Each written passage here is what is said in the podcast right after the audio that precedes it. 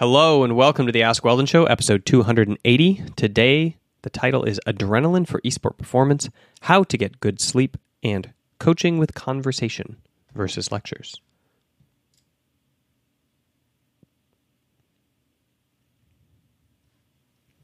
All right, welcome to the show. This is the uh, Ask Weldon Show, which is essentially a podcast series that I produce where you can call in your questions to ask me. I am a, have a master's degree in sport and exercise psychology, well, a master's in sport sciences with a focus in sport and exercise psychology. Uh, and I am a traditional and esports coach, uh, both amateur and professional teams. And this is a show where you can essentially just ask me in your context how to apply the science of coaching or sports psychology or exercise psychology if you're just looking to get fit um, to your particular case.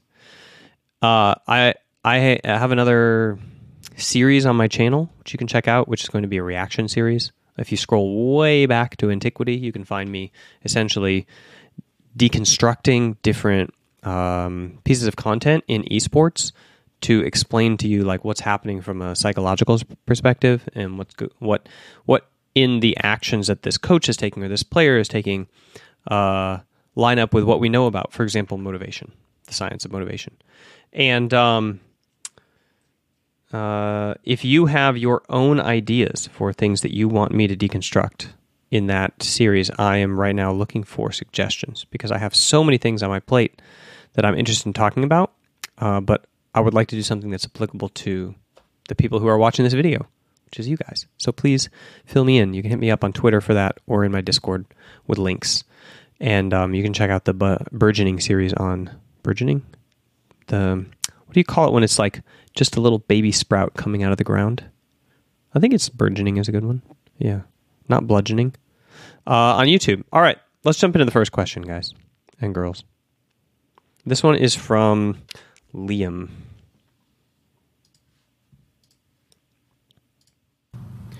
Hey there, Weldon. This is Liam, aka Renoops.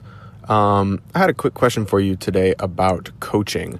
Uh, I've been working with this one kid for the past couple of months, meeting mostly regularly, once per week, and the conversations mostly involve um, how he can develop further as a uh, esport hopeful athlete, essentially, um, and mixing in a little bit of uh, kind of like personal development. Uh, and I find that I gravitate very heavily towards just kind of spewing out information. And in my head, it feels a lot more like I'm giving a lecture rather than having a conversation um, with the kid. Um, I was wondering if you had any advice on how to shift more towards a conversation rather than a lecture. Uh, that's pretty much it. Thank you. All right. Thank you for your question. Yeah, the what essentially you're asking is how to be more dialogic in your teaching process. And I think it starts out with asking yourself what the goal of the session is for you or how it is that you define success. So, uh, when you think of like coaching or maybe one on one coaching, or in this case, it would be kind of like training. Um, you know, if you're a physical trainer in a gym, you're working one on one with a person on their own goals to kind of help them succeed at what it is that they want for their fitness. And in coaching, if you're not coaching a team or or like a sports athlete within a club, generally speaking, you're training somebody in a one-on-one setting and helping them to kind of like accomplish what their definition of their goals is. So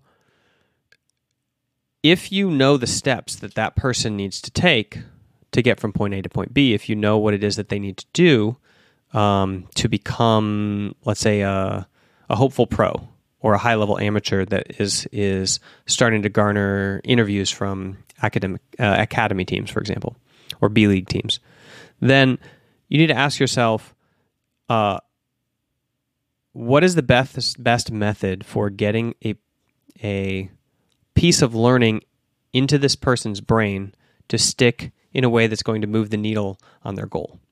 And that's really the only metric you need to worry about. So when you're lecturing, usually you're just kind of like transmitting information with the hope that some of it sticks and, and it will guide their actions. But what you really want is to help their actions to increase their chance of either learning a new motor skill, if you're just like specifically teaching the game and how does you want them to play, or if you're giving them advice about marketing their brand to other players on the ladder so that they get talked about in team rooms so that they get that call to like duo queue, you know, with the pro uh, who is going to them recommend them to the coach. Whatever it is, you should focus beyond the information exchange that you're doing from like your brain to that person's brain through the mouth and into their ears and you should focus more on like if i understand this this this student's motivation and if i understand how it is that he learns what's the thing that he really needs to get down right now that's going to help him this week to move the needle on his goals and that could mean for example that he needs to learn something for himself that no amount of you talking about something is going to cause him to learn it. I had a situation like that in my last team. I had a player who I knew uh, was never going to learn anything through even being explained through the same set exact setting. Uh, even even though he was in the same exact setting as um, like previous people who had learned this exact same lesson, there was no way to explain to him the lesson that he was going to learn. He had to live it, fail it, fail it in the same way that has been failed before by other people, feel that, realize it's not what he wanted to feel, and then kind of like work on and then and then have the motivation to kind of work on the change in behavior that would be needed to not experience that situation again. So sometimes that's just reality. You know that this person, even if you tell them a hundred times, is, is going to have no impact on uh, them avoiding this gank. You know, you just need to let the gank happen and not even worry about it because uh, the lecture is not going to cause learning. Okay. So once you've identified the key learnings that you want your student to have that you think are possible for the brain to learn in the week uh, or in the month from when you're going to see them again, and that you think uh, synchronize really nicely with their experience that they're about to have this week or month and with what they need to kind of move the needle on their goals, then you just try to find the most efficient way for them to learn that. So if we're talking about psychomotor skills, so motor skills that are is the coordination of your fingers and your hand on the keyboard combined with like your visual stimuli, pattern recognition in the game, triggering your neurons in a certain way. This is called the psychomotor uh, a psychomotor skill, neurological motor skill. Then a lot of times words are not going to do it you need some sort of repetition. You need some sort of like deep focus combined with um, uh, an attempt at at trying to like replicate the event that's in game over and over again. Um, you need some sort of like live uh, bookmarks in the game where like you know it's about to happen and you warn the person so that they can get mentally ready, focus on it, and then uh, reflect on it after the game. Say like what they were thinking, what they felt. Um, what they were imagining while it was happening and what they should have done, and then visualizing it, and then going and sleeping, and then remembering it as a key point the next day. A lot of times, the more that you limit information, actually, Liam, the more you can teach uh, key points. So, I have had situations where players have asked me over and over again for more and more stuff that we should be working on more and more stuff when we haven't mastered the one or two things that we need to learn in the week that we're training it. And sometimes they're right. Sometimes it's like, well, yeah, we're we should be training this other thing because it matters more, or we need to be training them both because we're going to lose if either one of these things goes wrong. But they're not aware of the limitations of the human brain that like if you try to work on everything at once, you end up halfway learning half the stuff and you end up bad at everything instead of focusing really hard on one aspect of the game or of the brand building or something at the expense of everything else. So that's a lesson that as a coach, when you're delivering this lecture and you go back and you think about what did I really say to this person? How much of that is practical to them? How much of it is just noise? And, and what is it that I really want them to take away? Like, what do I realistically think this week that they're going to do with this? And what would it be great if they do do? do take action on, then focus in on that exact particular element and forego everything else. Just forget it all. Now, that's not the same answer that I would give you if I was saying like how to build rapport, expertise, and respect with the student. Like sometimes you need to wow them with knowledge, right? And they want to be motivated by hearing all the things that are possible that they're not doing.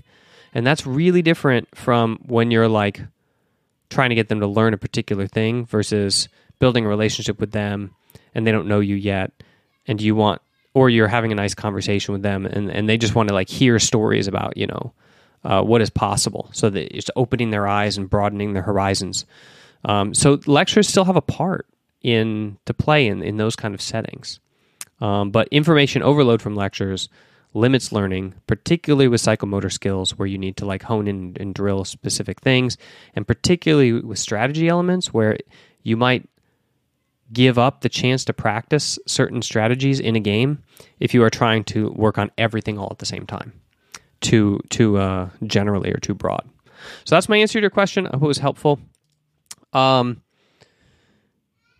before we jump into the next question i want to remind you that you can check out my website mindgames.gg where i host the current version of my program which is called the the MAC program or weldon's mind games program and it is right now halfway into becoming an app, which means that once you purchase access to it, which you should co- use the code Ask Weldon to do, then you will um, find yourself in kind of like a halfway app where the video course still exists in the sidebar, and you need to access it there.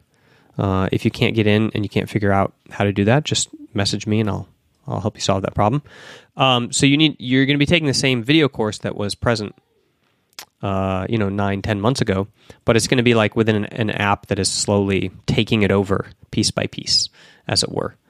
Um, that is this is the program that I have been selling since 2016. It's in its third iteration, and it's essentially the mindfulness acceptance commitment. Uh, I would say I would say like training program. I wouldn't say lecture series because I, I kind of took my advice that I was giving toward Liam. In each of these videos, there are so many things I could say that I leave off the table, and I try to guide you towards the thing that is the main takeaway for that 50 minute session uh, that we're going to talk to each other in. And well, you're going to listen, but I'm trying to make it dialogic in that I want you to have a point of. Uh, we do an activity pretty much every single session where you reflect with yourself on what it is that you're learning and, and how it how how it is that you can apply this in your setting, uh, whether it's you're working on your public speaking, or you're working on your video games, or you're working on your performance in music, whatever it is performance related that you're trying to pull off. Uh, and then and then there's a series of uh, mindfulness trainings that accompany every single session. That is kind of like a cross training, you would say. So whereas in the traditional sports world, you would do strength training on the side in order to affect your sports movements in this case, we're doing mindfulness training, seated meditation, as you would call it, on the side, in order to try to get more and more sports mindfulness so that you can change course, swiftly change direction in the game in order to benefit your attempt at victory. All right, that's my plug for the program. Make sure to check it out. Question number two from Ryan. Hey, Weldon. I track my sleep every night with a sleep app on my cell phone. And usually my sleep quality is anywhere from 80 to 90%, sometimes even in the 90 to 100% range. The last two nights I've noticed my sleep quality uh, has been down to like 33, 34%, and I've been waking up feeling extra exhausted in reflection of that. I, I, honestly don't think there's really been any lifestyle changes to affect my sleep in terms of like more caffeine later in the day or anything like that. Um, no screen time late in the day. I'm always just kind of reading books as I wind down my day. Do you have any advice for improving that sleep quality and or other reasons why I might be having that low sleep quality all of a sudden? Thank you.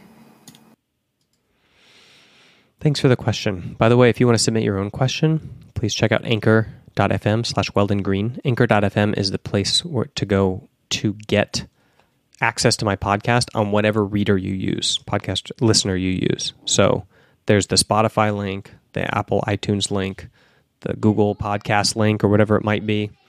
Um, and then uh, you can also click to call in to the show, leave a message there that I can use actually on the next show.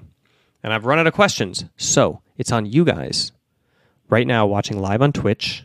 If you want to check out the show live, make sure to follow me there and get notifications for my channel. Uh, or those of you watching this recorded on YouTube to call in your questions. No question is too small. No question is too silly to uh, get on the show.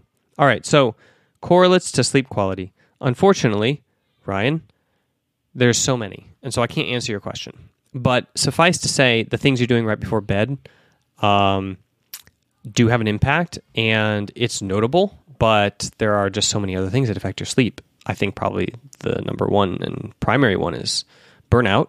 So if you are highly stressed or burned out, um, that's going to affect your sleep quality. If you're working out a lot, you said no lifestyle changes, but then you listed things that, that happen at the end of the day. So I would really need you to tell me more things about your lifestyle. Like, are you waking up earlier than normal? Are you working out suddenly? Are you doing new strain on your body that is physical? Are you drinking alcohol at any point during the day? Um, are you incredibly stressed right now? Are you burnt out right now? Are you going towards burnout right now? Um, what are some other things? Are you taking any sort of medication? Uh, are which hemisphere do you live in? So, are you getting longer and longer days right now? Um, did you move your sleep time up or down? Are you worrying about sleep? So, you're having all these cognitions around your sleep quality. Have you changed the way that you measure it? Where's your measurement tool sitting? Uh, is it is it the kind of thing where you leave the app open on the phone beside the bed, and then it like tracks it through noise in of your movements, in which case there could be just interference from that perspective. Or if it's a wearable device, then check to make sure there was no disruption in that, uh, which has happened to me two times where my wearable that I use to track my blood heart rate uh, heart rate variability was just kind of getting messed up in a way. Um, temperature change. Also, your wake up period. So there is a very interesting article that I read that was talking about the level of melatonin in the body at night and the amount that it was suppressed during the day. And they were and, and this this experiment was conducted with people who were taken out into the wilderness basically for two weeks and weaned off of uh, electronics and uh, time, like human time, the timekeeping devices, and essentially we're once again sleeping in rhythm with the seasons or like the rise and fall of the sun and just nature in general, right? So, one thing they noticed is that people became a lot more alert in the mornings, which happens for two reasons. One, the rise in body temperature, which happens actually uh, before the sun comes up in the pre dawn. And then the second uh, is the sheer intensity of the light. So, light entering your eyeballs, not touching your skin like the vitamin D producing light. I'm talking about the light that enters your eyeballs, suppresses your melatonin really heavily and promotes you into this like wake cycle. And lights that are inside just don't do that enough. So, what they showed was they showed the graph of these people's melatonin suppressions during the day and the relative melatonin spikes during the night, and it looked like this, like little waves, right? Then they showed people who were outside in the morning getting full on sunlight. We're talking like, you know, thousands of lumens of light into their eyes for 15 plus minutes with the temperature change, and their melatonin was just massacred. Like high levels of alertness. Uh, and then and then the the consequence of that was then during the night they had a relatively high reversal of that. So their their spike in terms of rest quality was much higher. So they had these huge cycle in terms of their bandwidth size relative to the person who's just like in the office lights, you know, not going outside in the morning and getting that big burst of uh, melatonin suppression alertness. And there was a in the in the discussion section of the paper in the results section of the paper. No, it was in the discussion section of the paper.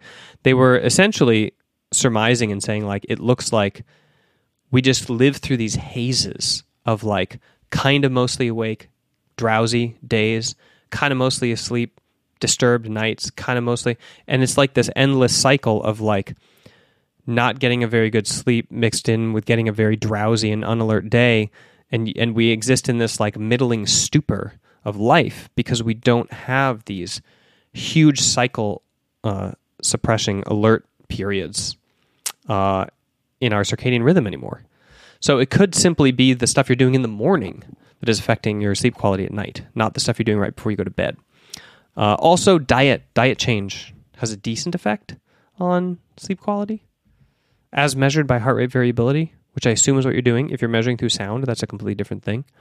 Um, but yeah, there's just so many things that could be changed. I hope that you got some brainstorming ideas out of my spiel here and that you can figure out what it is that's going on. Call back in with some clarification uh, or message me on Discord or Twitter uh, with the rest of your story and how it is that you fixed it. Uh, and then call back in with another question. Thanks a lot, Ryan. All right. Uh, I actually didn't change the card here. Announcements. Yeah, I didn't change the card here. Sorry, but you can check out my uh, coaching now. I am now coaching again one on one settings. So if you're a pro player on a pro team going to Worlds, uh, or if you're in the off season and you want to start working on your mental for the next on season, uh, you can independently. You don't need to wait for your team to hire me as a sports psychology trainer. You can independently contact me and and hire me. Uh, I'm working as a contractor for one on one trainings again, and you can do that at gamersensei.com. You can find my profile there. And also, if you are not a professional gamer and you want to hire me for training, that's also a possibility that you have open to you. I have coached multiple people who were not professionals. Uh, and so far, to my knowledge, only one person, a couple of people I have coached have gone close to professional, and one person that I did not coach, but who I coached through my MAC program, ended up going professional. Uh, so that statistically is not any relevance to your decision making. I would not make any decisions based off those statistics. But suffice to say that um, I'm available. Please check it out, gamersensei.com, and you can find my profile there under League of Legends. But I'm doing performance coaching, so any game is fine. All right, let's jump into the last and final question from BJ. Hi there, Weldon. There was recently a clip of a Super Smash Bros. Ultimate player that went viral recently uh, because the player was attempting to elicit a fight or flight response in his own brain and sort of get an adrenaline rush by violently shaking his body and trying to trick his brain into thinking he's in a fight or flight situation so that he could play better in the match. My question to you is one, is it even possible to trick yourself and trick your brain into having an adrenaline rush? And if so, is adrenaline even a useful thing when it comes to esport and would it help performance at all? Thank you. All right. Thanks for the question. Yes, adrenaline is absolutely essential for performance in any sport. In fact, there was a study done on chess players to measure uh, testosterone, which, by the way, is a precursor to adrenaline, um, in a chess tournament. And testosterone, higher levels of testosterone were predictive of higher levels of performance in the tournament. This was a study that was replicated. Uh, it was not yet replicated with women players, I don't think, or, or tournaments with women in them. I don't know actually if there were girls in the uh, in the tournament where they measured testosterone. Girls also produce testosterone uh, in lower quantities, but the relative response to a lot of it is converted to estrogen. Actually, they produce more testosterone than men, but most of it's converted to estrogen then. Um, but anyway, it's the it's the response that then kicks up into the adrenaline producing cycle, and the importance of adrenaline is moderated by the amount that you can balance it out with adrenaline and noradrenaline, so that you are essentially like in this state where you're alert but not over alert. So adrenaline is an, is absolutely essential, but too much adrenaline is just as bad as too little adrenaline, if that makes sense. You need to have the performance amount of adrenaline so that as an esport athlete, your fingers are not disturbed and shaking and inaccurate, and your arms and shoulders are not inaccurate. A lot easier for a controller player who's just using their thumbs and they can they don't really need to control their arms. It's a lot more delicate for mice and keyboard players who need to use their large motor muscles. So if you look at like professional FPS players, a lot of times they'll use their entire arm for some of the aim movements that they have to do. League of Legends players and some of the more MOBA players, like they can sometimes get away with just like having smaller wrist movements to define most of their play. But for FPS, you have to use your arm. Then adrenaline is even more important to manage appropriately and have tamped down so that you can get incredibly accurate movements with your large muscles. But for most uh, controller players, like you can ramp it up pretty high before it like actually f- makes your hands shake. And even if your hands are shaking, they're just moving the controller with it, and you can like still control pretty finely tuned with your thumbs, independent of that. So I would say, uh, yes, adrenaline incredibly important. Balancing adrenaline is much more important. Um, probably having no adrenaline is better than having too much adrenaline. I think it's too. I think it, I think I can't say that. I think it has to be uh, having no adrenaline, having too much adrenaline, are just e- equally bad. Let's assume they're equally bad. Uh, it could be not the case. It could be one of those is way better. Uh, I don't think that there are any studies that are asking like, is it worse to have no adrenaline or more adrenaline in esport, specifically with controllers? Like that's not a thing uh, that we can actually say. But if I was going to guess the theory on it, I would just say that uh, if you have no adrenaline and you have no competitive zest inside of you, that you should lose to the person who's actually trying and really pumped up to be there. That's my opinion. Um, but then the thing that's not opinion is, yeah, you need adrenaline to compete. It's an essential competitive uh, chemical, and make sure that you know how to induce it in yourself, and make sure you know how to do deep breathing to kind of like chill yourself. Adrenaline lasts what, like 45 seconds? What's the half life of adrenaline? One second. What is the half life of uh, adrenaline in the body? Plasma half life two to three minutes. Oh, it must be testosterone that's like um, 45 seconds. What is the half life of testosterone? Uh, plasma half life 10 to 100 minutes. Okay, yeah. So it it's um testosterone that then drives adrenaline production. oh, maybe it's n- sorry. maybe it's noradrenaline. When I was looking, yeah, yeah, noradrenaline is like is like even less than adrenaline. So, uh, your adrenaline half life, you need to keep it instigated and kind of like flowing in this state for it, it has two to three minute half life. Noradrenaline has a 45 seconds to minute 30 half life, and they kind of like regulate each other a little bit. Um, they're connected, I think, two or three times in the chain of uh, performance, the performance cocktail that you produce that kind of starts with your mindset and testosterone and deep breathing and like the setting, you know, and then leads to your muscle movements. So, anyway, make sure that you have lived through that chain a lot, that you have done pre competition, working into competition, and then the, usually by the time you're in competition, the game itself is producing all the competitive anxiety, competitive stressors that you need to stay in the zone. But if you're ever going out of the zone, like too relaxed, or out of the zone, like too hyped, you know that all you have to do is like get that cocktail balance back in place and don't fret. Don't be like, oh my gosh, I'm out of the zone. This tournament is a waste.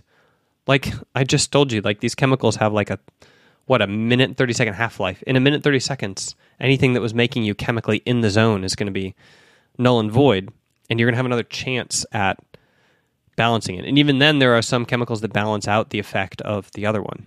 Um, noradrenaline is the is the chemical that's that smooths and calms your uh, your muscle your muscles, right? Or is it a, is it the precursor to? Boy, it's been so many years since I did this lecture. I'm actually like just uh, out of practice on the whole chemical. Uh,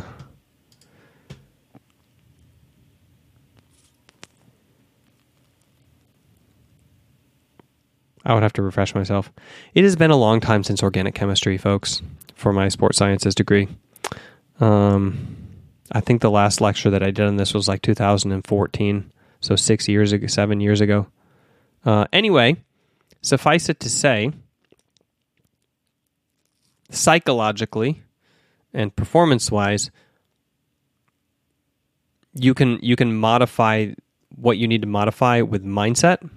So that is uh, self-talk. You know, bringing yourself up and bringing yourself down logically. Deep breathing, which has an effect on the vagus nerve, the vagus nerve, uh, which goes all the way up into the brain, which is why deep breathing is a thing at all. And then um, with mindfulness and with things like hopping up and down and pumping yourself up, right? So getting yourself all hyped up, the hopping in a circle and screaming and putting your hands in the middle and all these things that people do to try to hype themselves up and the deep breathing and the things that they try to do to calm themselves down, it's all to keep you in the middle. And you know what that feels like. So I don't need to coach it to you. So good luck. All right. That's the show for you today. Thanks for tuning in, and I will see you guys next time. Make sure if you want to watch this live, come over to twitch.tv slash mindgamesweldon. Make sure you have notifications on the channel so that you can catch when I'm live. I also do a tweet, which I then later delete because we don't need to leave up tweets saying that I'm live when I'm not live. Uh, but you can also have notifications on my Twitter if you want to see when that notification goes live instead. And then there's a link to the stream, and I will catch you there in chat.